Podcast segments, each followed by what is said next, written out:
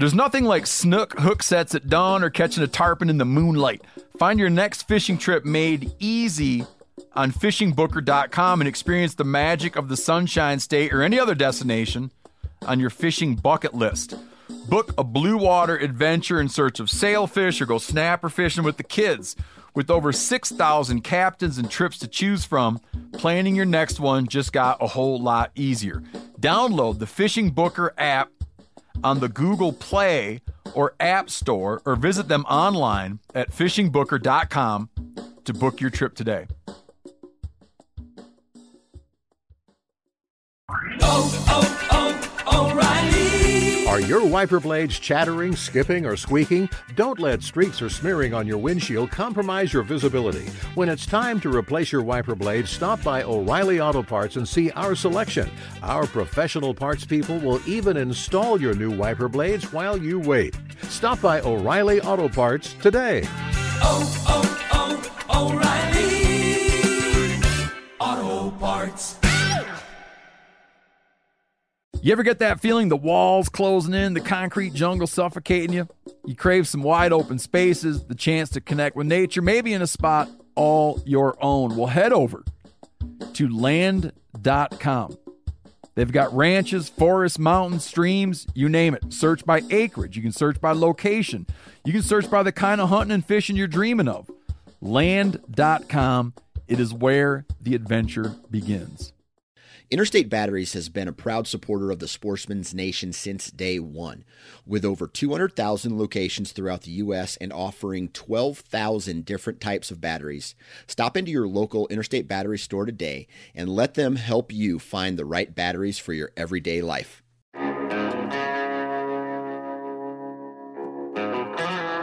My name is Clay Newcomb, and I'm the host of the Bear Hunting Magazine podcast. I'll also be your host into the world of hunting the icon of North American wilderness, the bear. We'll talk about tactics, gear, conservation, but we'll also bring you into some of the wildest country on the planet chasing bear.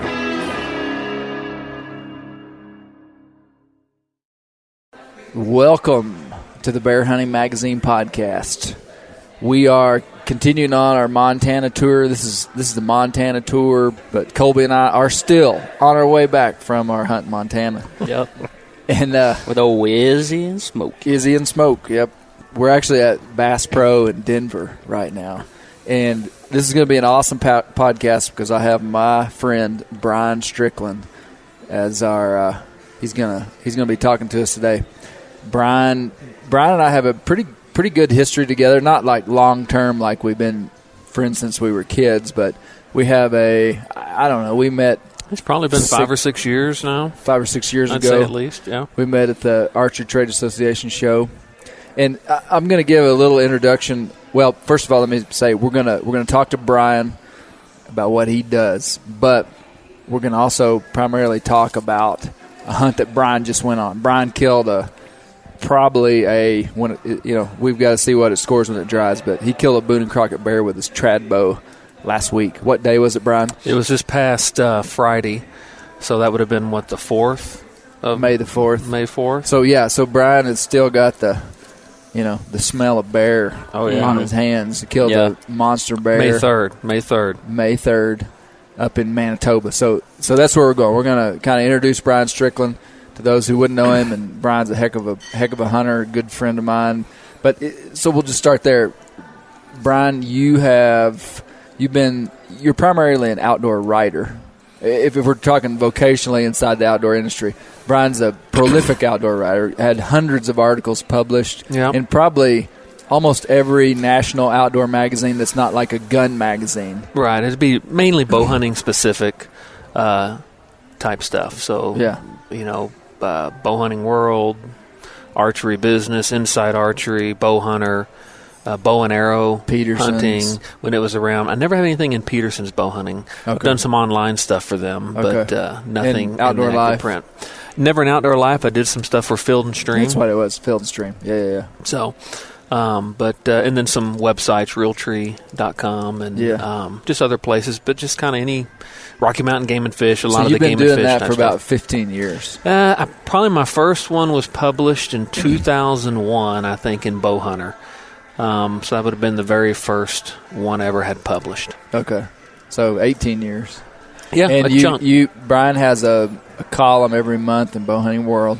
Bowhunting World, I have a column in there right now, and then of course the illustrious uh, Bear Hunting Magazine. Bear Hunting Magazine. Yep, Brian Hoorah. writes a Western Western uh, bear hunting column in Bear Hunting Magazine and have for at least two years, maybe yeah, three. going Probably on two. yeah, Okay.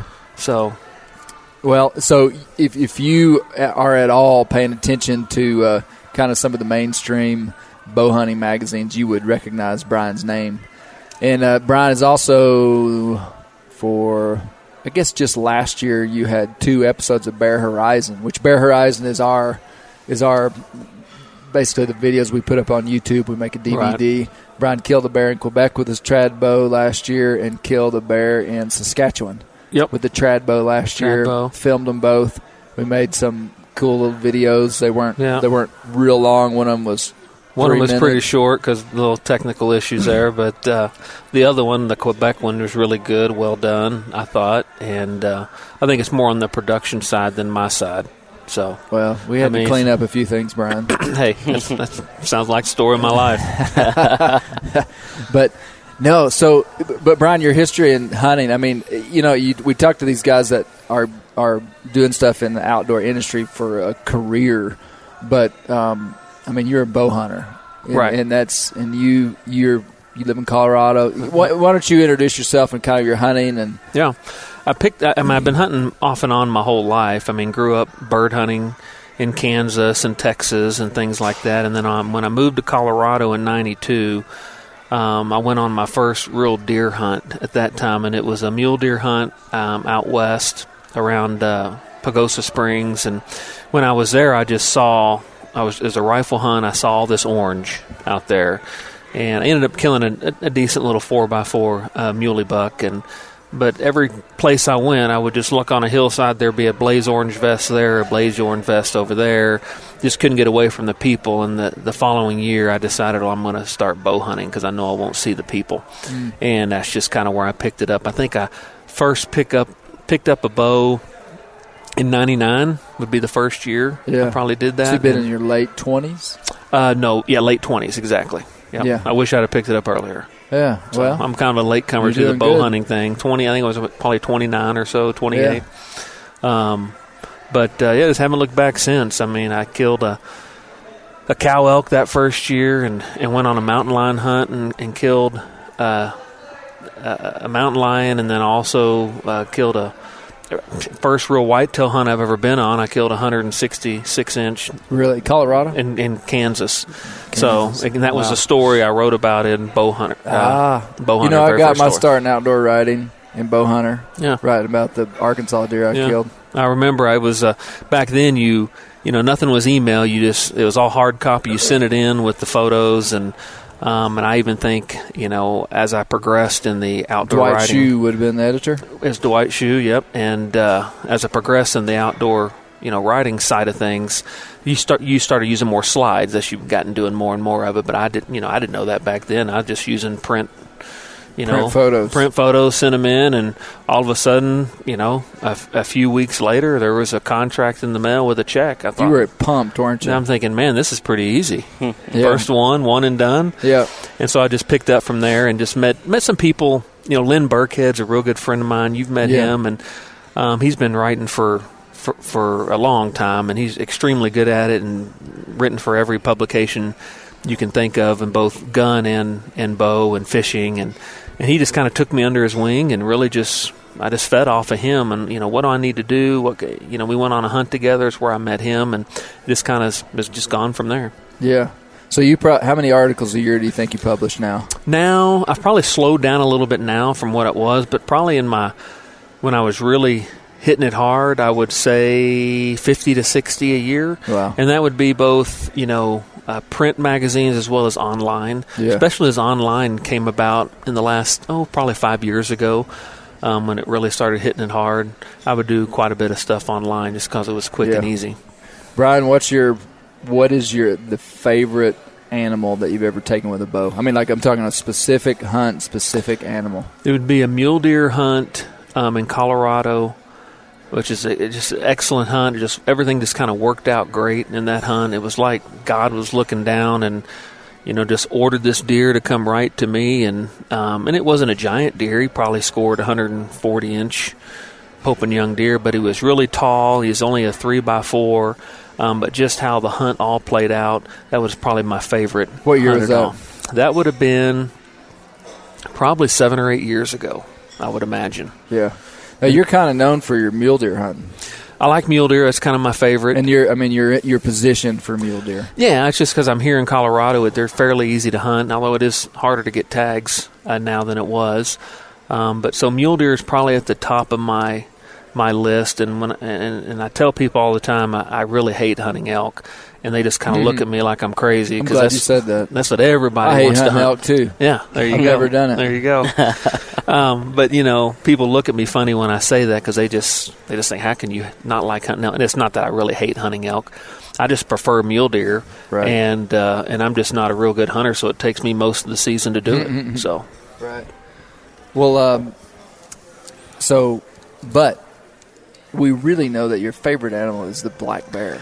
I like bear hunting too. It's I'm kind of a late comer. Well, and that's that's where we're ultimately going with all this is that the last several years you've really enjoyed some spring bear hunting. Yeah. And, and, and this is the cool thing to me about bear hunting is that to be a bear hunter doesn't mean that that's all you do and it's not taking over your life. Right. But you've you've added this piece into your hunting repertoire Right. of you hunt bear in the spring and you've hunted them hard. I mean, Yeah. you're going on 3 spring bear hunts this year. I'm going on three this you year. went on 2 or 3 last year. I went on two. Just well, two, Quebec and Saskatchewan. I went to Idaho last year and didn't connect. So you went on 3 I last went and year. let three last year. So, yeah, it's it's kind of gets in your blood. I think even the baited hunts. I know some people have a little controversy with the baited Those black people bear don't hunts. listen to this podcast. Yeah, we well, kick them off. So you should, but uh, I mean, it's a challenging aspect of of uh, of bear hunting, and uh, I mean, I've spot and talk, stalked them in British Columbia a couple times as well, and that's great. But uh, bears just kind of get under, have gotten under my skin probably the last three to five years, I would say, um, and it's just kind of the setting that they live in, um, and they're just not easy to hunt. I mean, they don't run in herds. I mean, you see one They're or a, two they're a low density animal. low density animals they spread out and you can you know shoot a small one but if you hold out you can really shoot a really nice one um, and uh, it's just a fun fun way to hunt Yeah. and i think they're the perfect um, animal big game animal to hunt with traditional bow Well, and that's a great that's a great movement right to there. Is that so? You most of your bow hunting career you've been using a compound bow, Yeah. and in the last three years, three years i probably picked it up and really started hunting hard with the trad bow the last two years talk to me about the transition from compound to trad. Why you did it? Yeah, it was. Uh, I used a trad bow oh about seven or eight years ago for a short period of time, and uh, I, I just missed game. I mean, I wounded a deer, um, and uh, missed a couple bears in British Columbia that year actually, and I just, uh, just you know, I, I put it back down. I didn't. I went back to my compound because I scared you. it did because I really still enjoy the killing aspect of the hunt. I mean, which you know may not be PC, but at the end of the day, that's that's That's that's, what we do. And uh, but now as I've gotten older, now I'm I mean I'm touching fifty, and um, killing isn't as important to me as the whole experience of the hunt. And uh, not that with the traditional bow you can't obviously be successful. You can be very successful with it, and, and I know a lot of people that are extremely successful with it. Um, so I picked it back up a couple years ago, and really haven't picked up the compound much. I did uh, when I was out at uh, Arizona this past year on a mule deer hunt. In January, I used the compound just because you're forced to take 60, 70 yard shots out there, even longer. Um, but I had my trad bow in the car with me just just in case I had that Well, opportunity. counts for something. Yeah, it was there. I was thinking about it. But You were- the you were thinking transition about her. yeah, the transition is, is gone good. I mean, I've, it, but it, it's like anything else. It's about practice. Um, whether you're shooting a, a rifle or, or, or shooting a compound bow or a traditional bow, it's about practicing and shooting a lot, and more so, I think, with the traditional bow. And if you're willing to pick it up and really shoot it and practice and just learn how to shoot, learn proper form, um, and and just kind of pick your style, I think you can be successful and shoot Yeah. really. You know, I, I, I can accurately shoot out to 40 yards and feel pretty comfortable with it. Um, so you know, just kind of practice a lot and hit it, Yeah. and, and I've enjoyed doing it. So it's been a lot of fun. And you know, we've talked before, and I think we had a similar experience in that we were compound archers, and and haven't totally put the compound down. I still shoot my compound some, but th- there comes a point when you're looking for the archery segment of the hunt to be more of a challenge. Like constantly inside of hunting, we're trying to find the place that we want to right. have self-imposed limitation. We're looking for that place. Where is this? Where is the limitation on this hunt that's going to make it really satisfactory and be the kind of hunt that I want? And a lot of times with the compound bow, and I've heard you say this. I mean, it was kind of like I can go out and kill a mule deer with a compound bow. Right. I mean, it's not. Yeah, it's a challenge. Yeah, it's tough, but I know I can do that. I've done it so many times. Right. Where it's like I need a new challenge. Right, you get you put your self-imposed challenge. I mean, for some guys with a compound, their challenge is okay. I want to kill a 180 inch mule deer, which you, that's a challenge because first of all, Right. there's not very many of them out there, and secondly, I mean, you got to get close to them. Even with a compound, yeah, you can shoot out to 50, 60 yards, but a lot of times out west, here in the Rockies, I mean, those kind of shots aren't available because of cover or or what have Right. you, and um, so you just kind of self-impose new challenges on you, and what I've self-imposed on me is is the traditional bow and getting close, and and I've missed some deer. I mean, I missed a 190 inch mule deer last year. You know, the arrow went right over Hey, his that back. takes some guts to do that, though, Brian. I, I bet some people just flinched when you said that. Because I mean, if I'd it. had a did you flinch, Colby? did. I Man, did. Colby, I got it every time I've been doing this. I've been skipping right. Colby Moorhead, the Bear Hunting Magazine Bear Tech is here. The I flinched when you said that, Brian. Missed a 190 inch mule deer. I'm going on my first mule deer hunt potentially this fall. Don't miss with a trad bow. Yeah, I think Take I'm going. a rifle, I'm taking a rifle this time. yeah, I don't blame you. I think I'm gonna. I think I'm gonna husk him out. I mean, uh, best the west it. Yep, that's right. But uh, you know, and it was uh, if I'd had a compound, it was a 40 yard shot, a little bit less. Might have made it been a slam dunk. He was just standing there unaware. That But- would that have been the biggest mule deer you ever killed? Been You- pretty close. big ones. Though. I've killed uh, I killed a few really nice ones in the 180s and maybe touching 190s. I don't ever get them scored because that's just not all that important, but they're big. I Yeah. mean, um, but this one was just a non-typical, had points going everywhere, just a handsome deer, and um, but I know where he's at. He'll be there next year if nobody killed him. or you're going to take me in there. What? You didn't apply? I did. Did you apply this year? Well, I've got points. I think. Well, but did you apply? Well, not for this year. Oh, okay. Did you apply for a point this year? Well, we got to talk about that. Yeah. I'm not sure if I did or not. Is it? I don't is it remember. done? I think it's done. Yeah, it's done this year. So, but we can still shucks. get a tag possibly. But Well, I've got two preference points. yeah, so you should be able to draw this particular area pretty close now. Okay. Well, we'll talk about that. But so, so you picked up traditional archery and uh, you've killed multiple bears with I've it. killed, see, three bears now, two whitetails, and some pigs, Yeah. some hogs in Texas.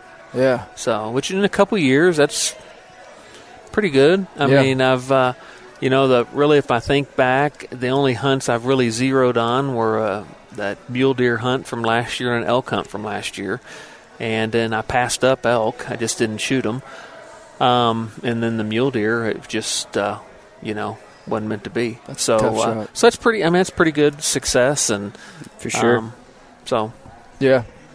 Well, I, I I think that's one thing that we've connected on is the is the transition to traditional archery. Yeah. And I think that's a that's a concept that or it's a thing that people really struggle with because you're shooting a compound bow, which is already a limitation from a rifle, mm-hmm. and then you're like, hey, let's take it a whole nother massive notch down by going to traditional archery right. and uh, it, it- yeah, it, there's very, I mean, it's it's tough to kill animals with a trad bow, but man, the the satisfaction of it, the the whole process is is pretty incredible.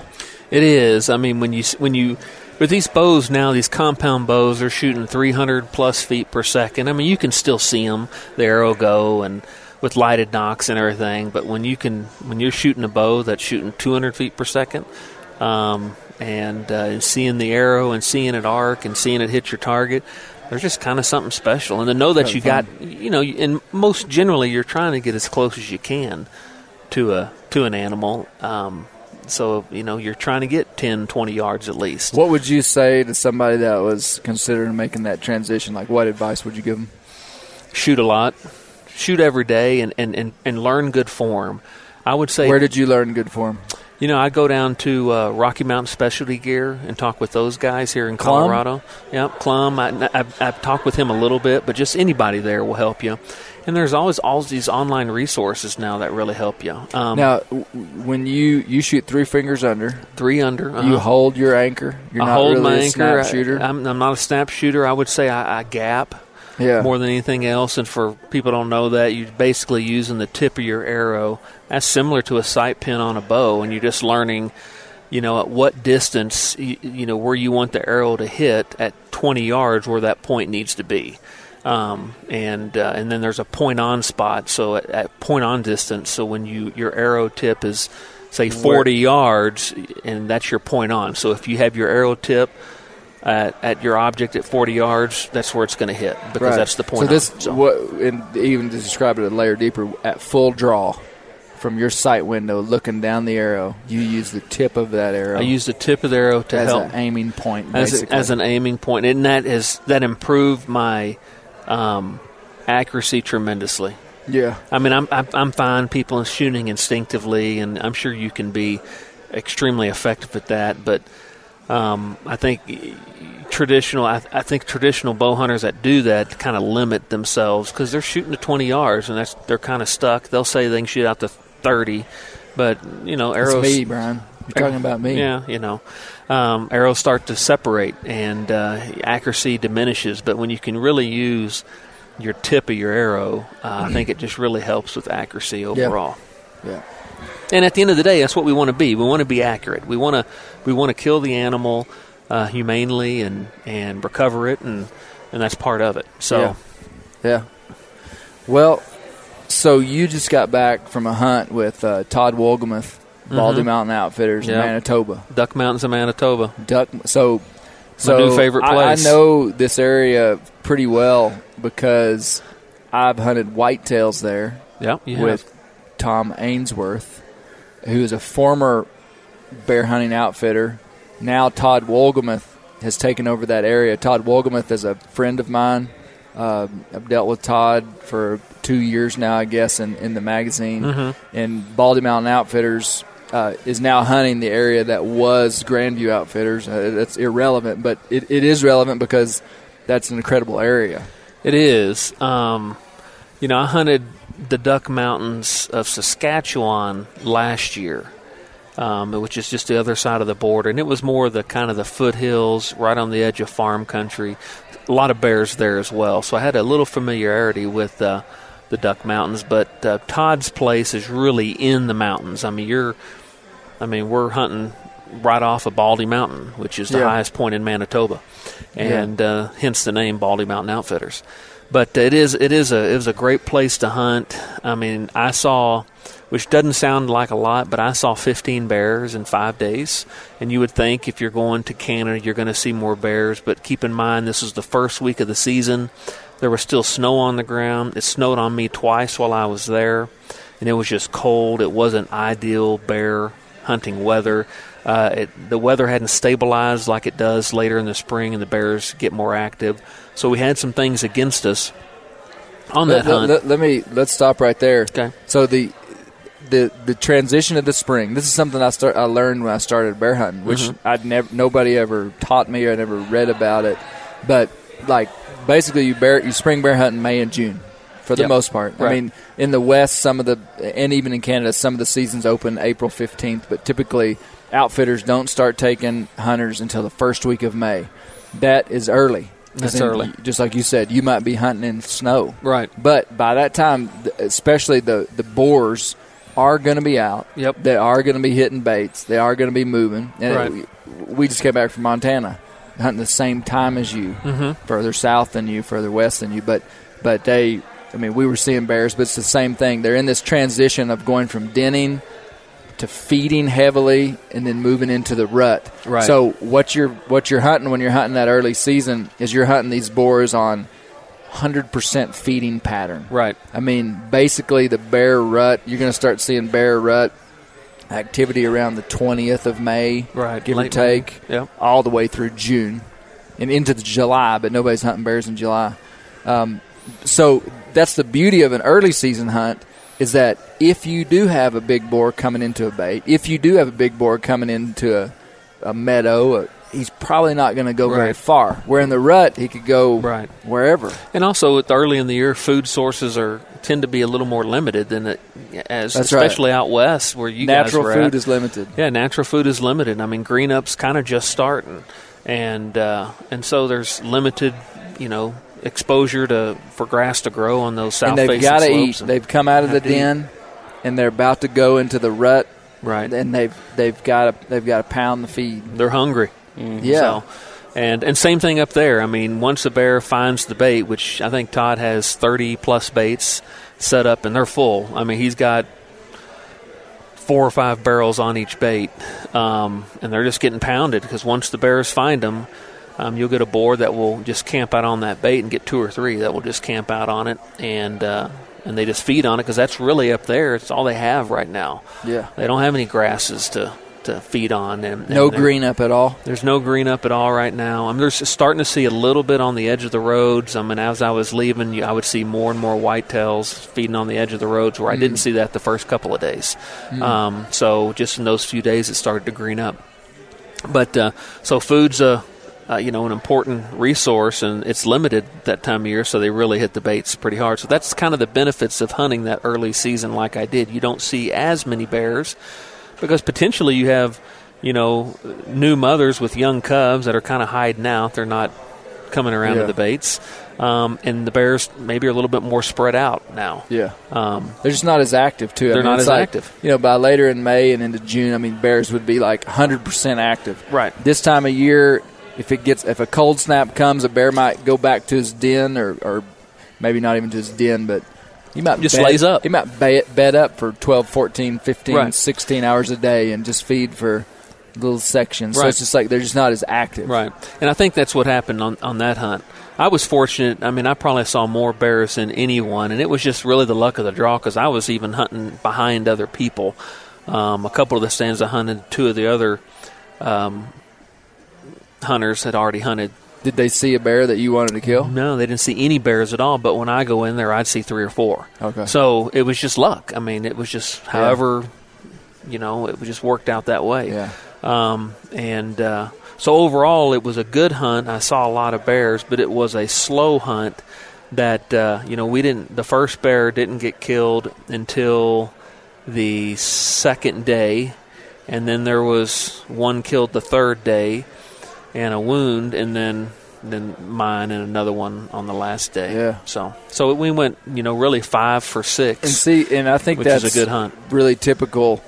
That's really typical for that time. And I've had a lot of Canadian bear outfitters tell me that they prefer that first week. Yeah. it's it's a little bit risky it is, yeah. because it's possible you could have gone up there and really got into like legit snow. Unlikely, but Right. possible. And I could tell Todd was a little worried. I mean, there was still snow on the ground. So Really? I could tell Todd was worried, you know, because Yeah. the first day out, um, really no bears were seen other than Oh. a couple that I'd seen. And so, you know, it was, you know, outfitters, they want, they want to make their clients right. happy. And Todd's just like anyone else. He wants to do that. And, uh, but you know, as as the week progressed, um, the weather still was pretty lousy most most of the week, and just kind of colder weather. But you just stick with it, and eventually, you know, something Yeah. happen, and that's what happened. So, where did you stay up there? we stayed in these little cabins on a lake on Blue Lake, um, and uh, so they're little one two bedroom cabins. Comfortable. Comfortable. Yep. I mean, it's good overall from a bear camp perspective. It was a good camp. Food was really good, um, and uh, accommodations were, you know, bear camp accommodations. How far were you driving to the baits from where you were hunting? Um, where you were anywhere from 10 to 15 minutes, and some baits are spread out maybe 45 minutes away to an hour. Yeah. So, Yeah. so I mean, it's a big area, and uh, And when you have 30 plus baits and you're moving people around, what he would like to do is, you know, put all five hunters in the same general area just from a transportation standpoint. I mean, he had two other guides with him. So, uh, and then once, if we hunted that area one day, then we maybe move 10, 15 miles and hunt another area. Okay. And everybody was spread out. There wasn't any issues of like that. Um, just from a transportation And, standpoint. and, a, and a good outfitter like Todd too is going to have his baits spread out so Oh, these yeah. same bears aren't. I mean, Right. you know, this is there are definitely places where an, an outfitter could spread out bear baits every half a mile down the road. Right. And I mean, you're fooling yourself to think that it's not the same bears hitting it. Right. You get into these good outfitters. I mean, like world class outfitters. right. You're not going to find that. No, they're, no. they're spreading they're spreading baits out. I, I think I think one of the outfitters told me that he liked to have three to five miles between baits. Right. And I Um, would say these were in that uh, three mile range for sure. Yeah. Um, and you could get you certainly could get bears that are traveling that far. Right. But unlikely. Yeah, they're, and they went even further than that. I mean, he would get. I mean, some of the rides on the ATV would be thirty to forty-five minutes in After you park the truck. after you park the truck. Wow. So it was, and, and there were some rough rides. Yeah. Um, and uh, so yeah, everything. It was it was a. You know, I won't say because you're on an ATV, it's not a wilderness type hunt, um, but there's still an aspect of wildness to it, just because it, it's remote. I mean, there's you don't have cell service. Um, you're out there and really in the middle of nowhere, and you're back in there miles. Yeah. Well, I know that area because Bernie Barringer's hunted up there a lot. Yeah. Bernie's killed a 500 pound bear there. Right. He's killed multiple. Uh, well, he's for sure killed one big color phase bear. I don't think it weighed 500, but uh, you know, 350 He's to big, 400. right. He's killed. I'm, I want to say several. I don't know if that's accurate. He's killed a Boone and Crockett bear there, maybe two. Right. I mean, like it's an incredible area. Mm-hmm. It Uh, is. Todd put him on a blonde bear that it didn't work out two years ago, but they had a blonde. But Bernie was after Right. specifically a blonde bear. Yep, there is a lot of color phase up there. Um, I didn't personally see any, but saw trail camera pictures of it. Um, and other hunters in camp saw some color as well. One one of them saw a blonde, as well as uh, you know the chocolate browns, and Yeah. and then one of the hunters in camp made a bad shot on one and didn't recover, and it was a big brown as well. So And for for everybody that's listening, they may understand the color phase world, and we talk about it pretty regularly. But I think it's good to repeat. The one one of the really unique features of northern bears is the uh, is that they're different color phase. yeah, blonde, cinnamon, black, and kind of chocolate. chocolatey. Yep. Yeah.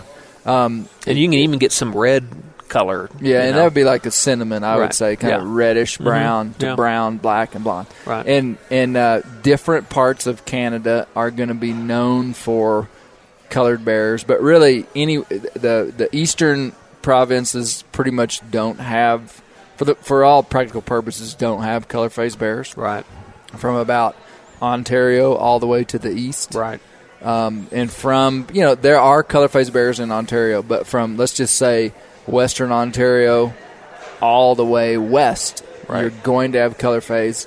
Um, Saskatchewan, Manitoba, Alberta would probably be the primary Canadian provinces that are going to have the most color phase bears.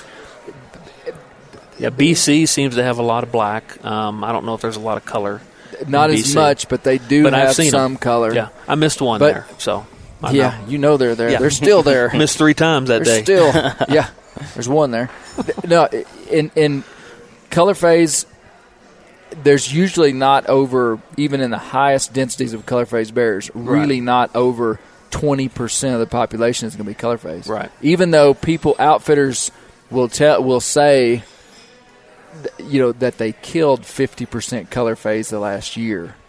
Some people can get that confused. And they go to an outfit and they think they're going to see half of the bears are color phase, Right. half of them are black. Right. That's not the case. No, because and, the- and the outfitter's not being dishonest either. Right. Just their harvest was fifty percent. Exactly. Those hunters are going up there to look for a color phase bear. Right. And if you can, if you're a hunter that wants to do that, and you can go to a place and hold out and have a fifty percent chance of getting one, that's pretty good odds. Yeah. So I mean, western, you know, western United States, I think is where you get vast majority of your color phase. Like in Colorado, there's like Colorado, Utah, Idaho, You know, Montana's I'm- got a good Montana. Yeah, I mean, yeah. it's just why I don't know. I'm sure there's some scientific scientific explanation for it. I don't know it, but Yeah. uh, Uh, it has to do. There's correlations between uh, canopy cover and rainfall. right. Ba- basically, where there's where there's openness, they find a you know open terrain. Right. They find more color phase. Ad- But adapting to their environment. I yeah, mean, but that's not. But you look at Canada, which is like almost 100 percent forested, and you get color phase. Right. So it it's it's not. There's not a 100 percent reason, but uh, that I think that's important to talk about. But so you you on this early season hunt, you're using the trad bow. using a trad bow, using a bear Kodiak. And I just what got it. what did the, the the publisher of Bear Hunting Magazine tell you before you went on this trip? Don't shoot a small bear Why did he tell you that? because I have a tendency to shoot small bears. Hey, Brian is six foot six. Yeah. Okay, Brian is six foot six. He has got to have a big bear in front of him for it to look big. Yeah. Okay. I just met him, but I really look up to him already. Ah, pun. There's our pun. Guys like me and Colby that are just you know kind of just normal. We uh, we can kill we can kill just average animals and they and look okay. they look okay. Right.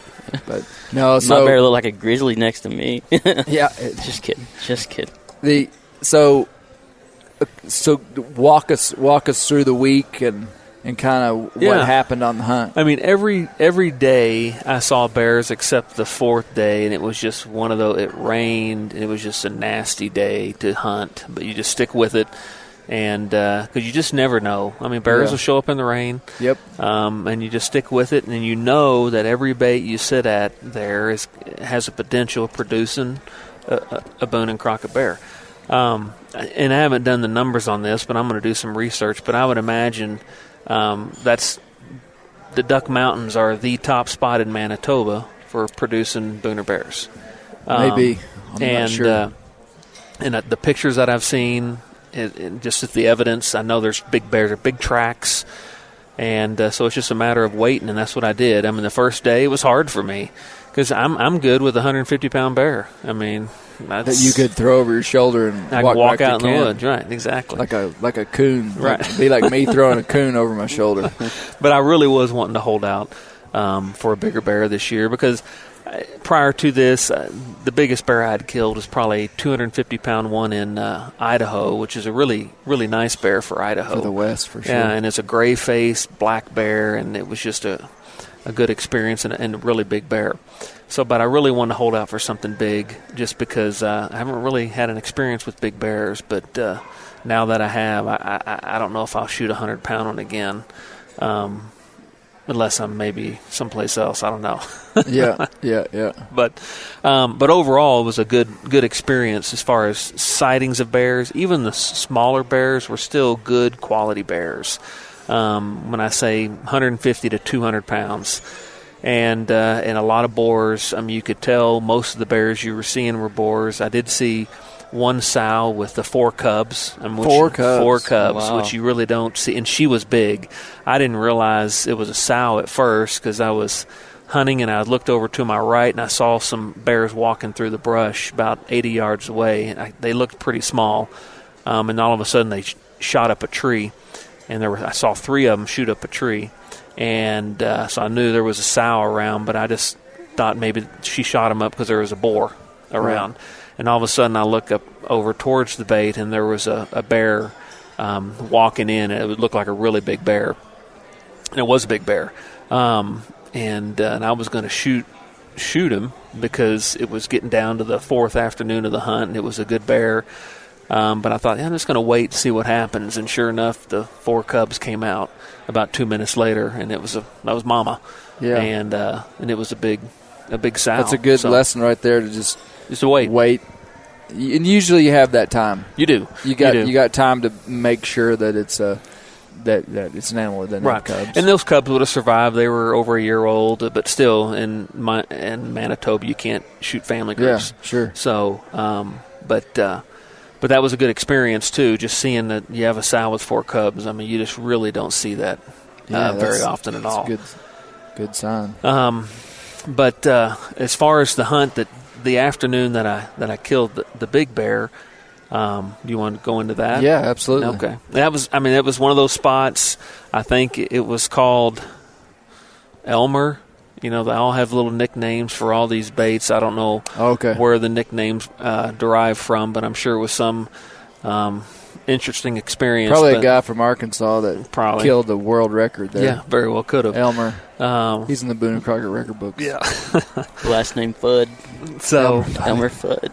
but uh, it, you know, I had one bear come in as soon as I got there around 4:30, and it was a smaller. You could tell it was a boar, just a smaller boar, and um, he fed around. Were you were you thinking I want to shoot that bear? This no, even five. the last day, You were just going to go home without a bear. I was going to go home without a bear. I mean, if a if a decent bear came in, then I would have shot. When I say decent, up there, something in the 200 pound range. Because up to this point, there had been two bears killed, and both of them were right at that 200 pound range. Okay. Which is, you know, they were 250.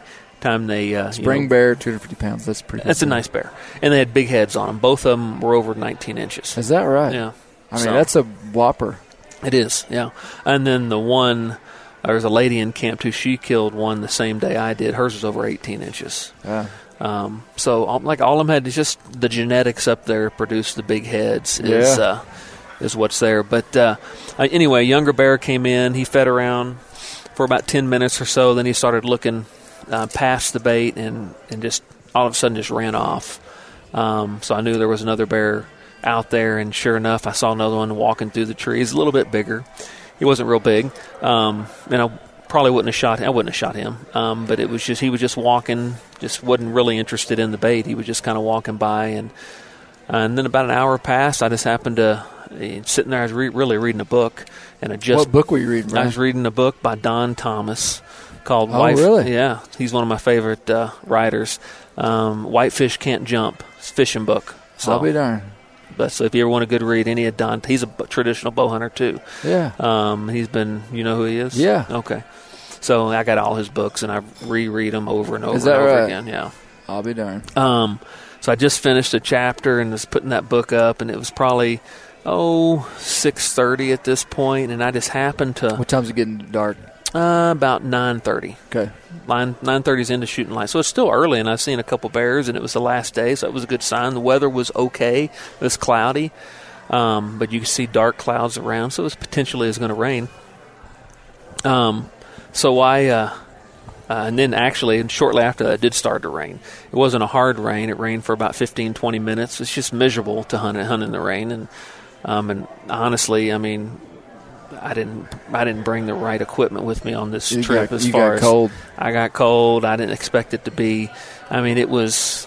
I don't think it got above fifty um, the whole time I was there. Wow. And uh, and then it rained Wow. and snowed a couple times. So that kind of makes for you know. I just think it again. It deadens that bear activity a little bit, and also. You know, you just stick with it, and eventually something will happen. But it makes it a little tougher hunt for sure mentally. But uh, anyway, it rained for about 20, 20 minutes or so, um, and then it kind of stopped and cleared up. And I just happened to look behind me, and I saw a bear behind me about no forty or fifty yards, and it was a good bear. It's one I I would have shot for sure um, if he would have come in. It was definitely a boar, just the head you could see, but it was through the brush. It wasn't real clear, even though it was early season and there were no leaves on the trees. It still brushed the, you know, you have to Right. screen, you know, look through like a screen. And um, so he kind of just walks real slow back there. He stops a lot. Then he turns and goes the other way, and I just lose him. I mean, I'm thinking, where did he go? For the next hour, I'm basically keep looking behind me. Of course, I'm videoing all this, and I never get him on on camera because he's behind me, and it's just an awkward position. And it's the last day, and I don't want to screw it up with movement. If he's going to come in, I want him to come in, and um, but I just kind of lose him back there. I just kind of don't know if he walks straight away and I miss him or what. But over the next probably 45 minutes or so, I just continually look behind me, waiting on him to kind of appear. Come I figured back. he was bedded or something. But uh, on uh, at one of the times I'm looking, and all of a sudden I turn back around and there's a bear at the bait, um, and it was the bear ended up shooting. And he just he had just come walking in to my left. I suspect it was the same bear. I don't know for sure Oh, really? You think it made a loop? could have made a loop way around me and just came because I was kind of sitting on the edge of this. There were these sloughs. I was kind of on a little finger in between these two sloughs, and it was a deeper slough on my left. um, and one on my right, and they were just kind of coming through there. Almost, it's kind of a natural uh, travel corridor, and he kind of came that way. And he just kind of appeared, and uh, That's one of the fun parts of a baited hunt that people don't understand unless you're there. Yeah. But if you spent that much time sitting in a tree stand, right. waiting, and just this huge animal just appears, in front of you inside Right. in bow range, Right. silent. Yeah. I mean, that's that's its own version of like Right. a big, huge buck, you know, standing out there Right. making a scrape, and you see his movement. And, I and you would think you would see him. I mean, they're black, and when you do see them, they stand out. Yeah, But when they're back in that brush, you just they're hard to see. Yeah. because they don't move fast. They're generally slow movers, and especially the older, mature uh, bears. And, and he just came in extremely slow, and he just was just there um, and milled around the bait, and he just plops down basically and, and turns his back to me, um, and never really had a good shot. Anyway, when he came in originally, but I had you know three different cameras set up just because I wanted to make sure we got this uh, proof that he was there. Um, and you know we're filming something for for Bear Horizons, and so I wanted to make sure you know we had good footage. So I had a GoPro set up on the bait, and then really two cameras around me. And uh, my GoPro is one I activate with my phone. It's remote through the phone, and so I'm digging through my pockets, trying to get the phone out so I can turn the camera on and, and activate it. And all of a sudden, I, I mean, I didn't think I made a noise, but apparently I did. So he turns his head and looks and gets up and just slowly walks away. And And, I'm thinking "Oh, to no." myself, you've got Oh, to be no. kidding me. These stupid cameras. yeah, yeah. That's what I'm thinking. I'm thinking, Clay. Why did he not film this? I don't need to film this. But uh, but he walked away slow. He just kind of, I mean, so I was kind of hoping he would come back, and it turns out he did. He just walked maybe 20, 30 yards away, turned around and stopped. You thought it was over though. I yeah, I'm thinking, nah, this is awful, but it's still early enough. It's 7:30. Okay, so you got so two hours. Two hours left. So Okay. I'm thinking, okay, something's going to come in. Yeah, So if I blow this one, I'm still okay. But this was a good bear. I mean, b- judging bears is hard. Um, and I was guessing this bear in the 250 pound range, which was, to me, a good bear about anywhere you go. But uh, so he did kind of mosey back in really slow, took his time, went around the baits, and and eventually just circled in. And it was like eh, he just came broadside, then he really exposed his chest. I mean, just perfectly, and I just sent the arrow in and went right through how smacked- far was it? Probably about 16, 17 yards. Okay. So, and the arrow just uh, smacked the other side of his uh, shoulder, went Yeah. through and, and, and buried into the other side of his shoulder, and he ran off. And, and I mean, blood popped out as soon as that arrow hit, and I thought, that's a dead bear. Yeah, And I thought Clay's going to be happy. Clay's gonna be happy, and I He- was. He definitely you- was. He definitely was. We were so Colby and I were in the back country, and I had just missed a bear with a rifle. When I got a text message, we had surprisingly good cell coverage where we were at. Yeah. I got a text message from Brian, and I could tell the bear was big because he looked big with you standing beside Right, it or yeah. sitting beside it. Sitting beside it. I was And- like, that is a big bear. and he was. So he's a lot bigger than you thought he was. Oh yeah, because uh, you know, like any outfitter, they want you to you know wait for them, and so I actually just walked out because I wanted to get some daylight recovery, you know, footage as well, and um, so I walked out about a mile where I could get radio server because I was probably two miles back in, and uh, so Todd came up with the uh, ATV, and we just followed the. It was a sparse blood trail, which I was kind of surprised with the amount of blood when the arrow hit. I Right, mean, yeah. it was a it was a it was a you know small cup full of blood that popped out of him. Um, but like bears do, they just don't uh, bleed real well. Yeah. Um, but it was easy to follow the trail, and um, he just tore up the ground. He went about 80, 90 yards and just piled up. And yeah, when I saw him, um, Todd was in front, and he just said, "Oh," he just started hooting and hollering. Oh, you know, it's a really big bear, and I didn't see it yet. But then when I walked up on him and just saw the really the mass of black that's Yeah. laying on the ground and just how big it is, I realized, wow, this is a big bear, and then ended up being about uh, a little over 350 pounds. Did y'all Um, actually weigh it?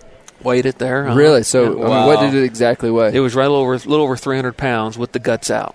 And so, okay, okay. So you waited with guts yeah. out, And so, Todd said that, oh, that's probably about 50 pounds or so of guts. Yeah, Um, okay. And so we're guessing around 350, but it was the head that was big. Yeah. You could tell immediately picking up the head, it was a 19 plus head, if not 20. And Todd immediately said, it's, you know, uh, he judges heads. That's his what he really likes. You know, he don't care how long it is, how much it weighs, what it squares, how big's that Skull head. That's what he wants to know. Yeah. And he immediately said, he picked it up. He said, oh, yeah, this is a 20 inch bear.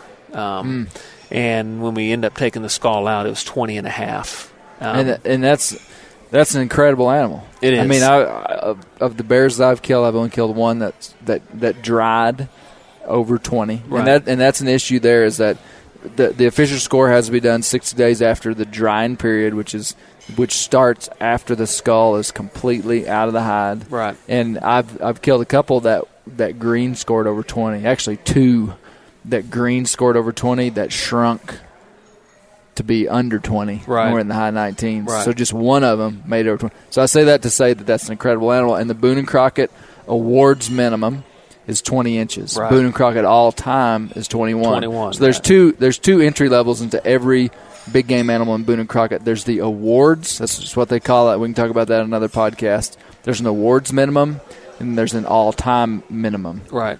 And for bear, anywhere in the world, a 20 inch bear is a giant. Yeah. You can't. I mean, if you were, if you had fifty thousand dollars, Brian, and said, "I want to go to the best outfitter in the world, and I have to kill a 20 inch bear," you couldn't do it. Right. I mean, there's nobody that can guarantee you that. My 550 pound bear in Oklahoma this year did not score 20 inches. What did he score? Well, he green he green scored twenty and one sixteenth. He's Right. one of the ones that actually I've had. Uh, well, I've had two that he was one of them. Right. And, and, So and he's he- going to in the higher 19. Yeah, he's he's not even a twenty inch bear. Right. But anyway, I, I hijacked your story just to Well, emphasize and- what a, what yeah, kind of animal that think is. That's just the genetics up there because even the other bears in camp had big heads on them. Yeah. Um, and then that's just what's there. Um, that's just what they grow. So it's Yeah. like some, you know, Kansas has big whitetails, and uh, you know, well, the Duck Mountains of Manitoba have big bears. so you were really excited. I was. How, what does Brian Strickland act like when he's excited? he puts a little smirk on his face? Just a small smirk. Yeah, just a little small smirk. Man, that's what I thought. That's my cop instinct in me. So you You're know. just yeah. Brian's a former law enforcement agent. So, but uh, but no, it's big. I mean, when you just reach down there and you kneel beside it and you just touch them and and you realize they're just big. I mean, the paws are big, the head was big, his his pelt was incredible. It was just perfect, and uh, it was just a great great bear. I mean, I couldn't have been pleased, and I did what Clay told me to do: was hold out, don't kill a small bear. You did it, man. I did it. You See, did I it. follow instructions well. Good job, man. Congratulations. Yeah, really, It's a congratulations. beautiful bear. And, and, it, and it's awesome that you did it with one of our outfitters. I mean, Bear Hunting Magazine, we we we are associated with some of the best black bear hunting outfitters in the world. We really are. Mm-hmm. And uh, and and and Todd is one of those. I consider Right. him one of those. For yeah, real. he is. He was a good guy. I mean, I got to spend a lot of time with him and the other two guys because I actually bunked with them. Because I just wanted to have that experience of seeing, you know, who they are and top notch guys. I mean, they're always thinking about, okay, how can we make this better? Um, what can we do next time that's to make it better? I mean, really, one is, you know, knowing that I've been with, you know, uh, quite a few outfitters. He asked me, you know, what what do you think? You know, what would you change? Yeah. Um, so he's really, I mean, he's relatively He's hungry. new. He's, hungry. He's yeah. pretty. It, Todd is like in his thirties somewhere. Right. Pretty- This is his third year. He's been a guide. Most of his, uh, uh, he's a timber guy. Does a lot of timber and surveying, and um, but uh, he's been guiding, you know, since he's been an adult. Yeah. Um, and uh, so this is his. He's been doing the uh, outfitting now for bears here in Manitoba for I think this is his third season. yeah. Um, but uh, no, he does a really good job. He's conscientious, and uh, which is kind of what you want Absolutely. And, in, in an outfitter, someone that's Yeah. going to take care of you and really wants you to to to be successful. So You know, I, I want to talk about like what makes a northern spring bear camp so unique and fun, because some some people could say, "I baited bear hunt." You know, there isn't a challenge in it. There isn't. Let me tell you, to go hunt a big game animal in the spring from someone who's conditioned to only hunt in the fall Right. adds a whole nother dimension to your hunting. It's It an incredible experience in and of itself. Right. I mean, I've been hunting now spring bear seasons for about six years, Mm-hmm. I guess. Before that, I'd never hunted in the spring. Right. And I mean, it was like, and and it still is. But to me, it's an incredible experience. It is. to load up your your your bow or your ri- rifle in our Right. case and go out in late April on a big game hunt. Right. I mean, It there's is. there's there's no other thing that you can do it with. Right. Yeah, we were talking to uh, Joe Condelis, Western Bear Foundation, yesterday, and he he ga- gave me some insight that I never even thought about before. But he said he said like with wild sheep, guys go nuts over wild sheep. They give do. all this money to wild sheep, and they'll probably never hunt one in their life. Right. And and you know the comparison, eh, we all get it. Wild sheep are extraordinary animals and beautiful and rare, and and and but we have black bear in all these different places, spring and fall seasons, and there's just this incredible opportunity, There is. and uh, and a lot of people really never utilize it well, most of the opportunities are over the counter. Over the counter. I mean, and it's just a matter of you loading your truck up, pointing at someplace, and going. Yes, and and what what we're trying to do, Brian, and you know this, but I mean, we are trying to to elevate the status of black bear hunting and constant what we believe and know is conservation in North America. I mean, we're we're the guys that are coming in and saying, "Hey, it's cool to be a bear hunter." Right. And if you're a bear hunter, it doesn't mean that you're not everything else you always were before. Right. Uh, but to, to bear hunt is cool. Bears are the icon of North American wilderness. It's an incredible animal, They are. incredible meat, incredible hide, incredible fur, incredible f- teeth and fang and claw. It, And it is. fat. It and is. fat. Exactly. Yeah, I'd rather hunt bears over spring turkeys any any day. Yeah. Nothing Can't wrong with trust turkeys. it. You can't trust a spring turkey, and you're talking to a southerner who loves spring turkey hunting. Yeah. You can't trust them. Yeah. They'll they'll you'll go out and not hear a gobble Right. and just go on a pretty little nature hike. What's what's nice too about this bear camp and other ones I've been to is that you just have a, a, a plethora of hunters in camp. Some that have never seen a bear, some that have hunted bears a couple times, or some that have hunted bears for 30 years. Um, and so you're you know you're experiencing things with other people for the first time, as well as hearing stories from guys that have been doing it for so long. One of the guys in camp was a uh, his name was Paul Klosman. He's killed 27 bears Really? in his life. I'll be darned. I mean, he is he is a bear man. There's no Yeah. question. He's that's his, he loves to hunt bears, Yeah. and uh, he's killed grizzlies and, and blacks and browns and um and you know just hearing his stories. And he's actually killed a, he killed a 21 inch bear up there last year. Really? Wow. And uh, and Wow. uh, with Todd. So I mean, he's killed big bears, and so that's why Yeah. he comes back there. Um, his I think the bear he killed was uh, 19 this year. So Wow. That's but uh, so yeah, you're meeting. You know, you're with, with people that uh, at all phases of of uh, of the bear hunting world, and some guys may only hunt bears one time in their life, but then some guys just kind of get addicted Come to it. They just love it and over again. and over and over again. So, um, you know, I'm kind of those ones. I think there's three kinds of bear hunters too. I think there's ones that just want to try it, one and done, check it, check the box off, and Yep. they'll never do it again. And there's guys that'll do it if they have time to do it in the springtime. But then there's the guys that are just completely dedicated to it that will be you got to hunt every spring. that will hunt every spring, won't miss a spring, and will hunt two or three places in the spring if they can. Yeah, So, yeah. Well, man, it sounds like an incredible week. Uh, I like this early season bear hunting. Mhm. I mean, typically, like classic, too now. Classic spring bear hunt is the 20s of May through the 1st of June. Um, but you know, this early spring bear hunt is really good, and um man, that's awesome. Well, congratulations. no, thank you. It was a fun hunt, and uh, we had a good time. Yeah. So it was a good, good, good camp, and uh, so I'm looking forward to swinging up there again sometime. Yeah. Well, we've got our mules out here in the trailer. Yep. We uh, You got to head we, we've fed head 'em. east. Yeah, we're driving all the way back to Arkansas tonight. But uh, thanks for meeting us over here, Brian. You bet. Thank you. Pleasure.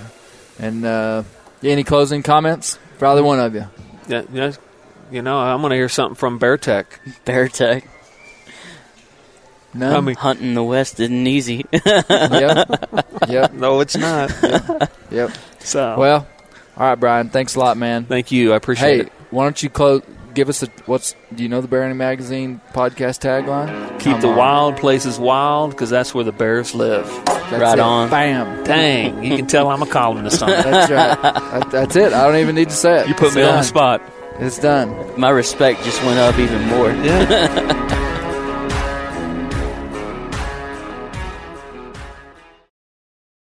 You ever get that feeling the walls closing in, the concrete jungle suffocating you? You crave some wide open spaces, the chance to connect with nature, maybe in a spot all your own. Well, head over to land.com.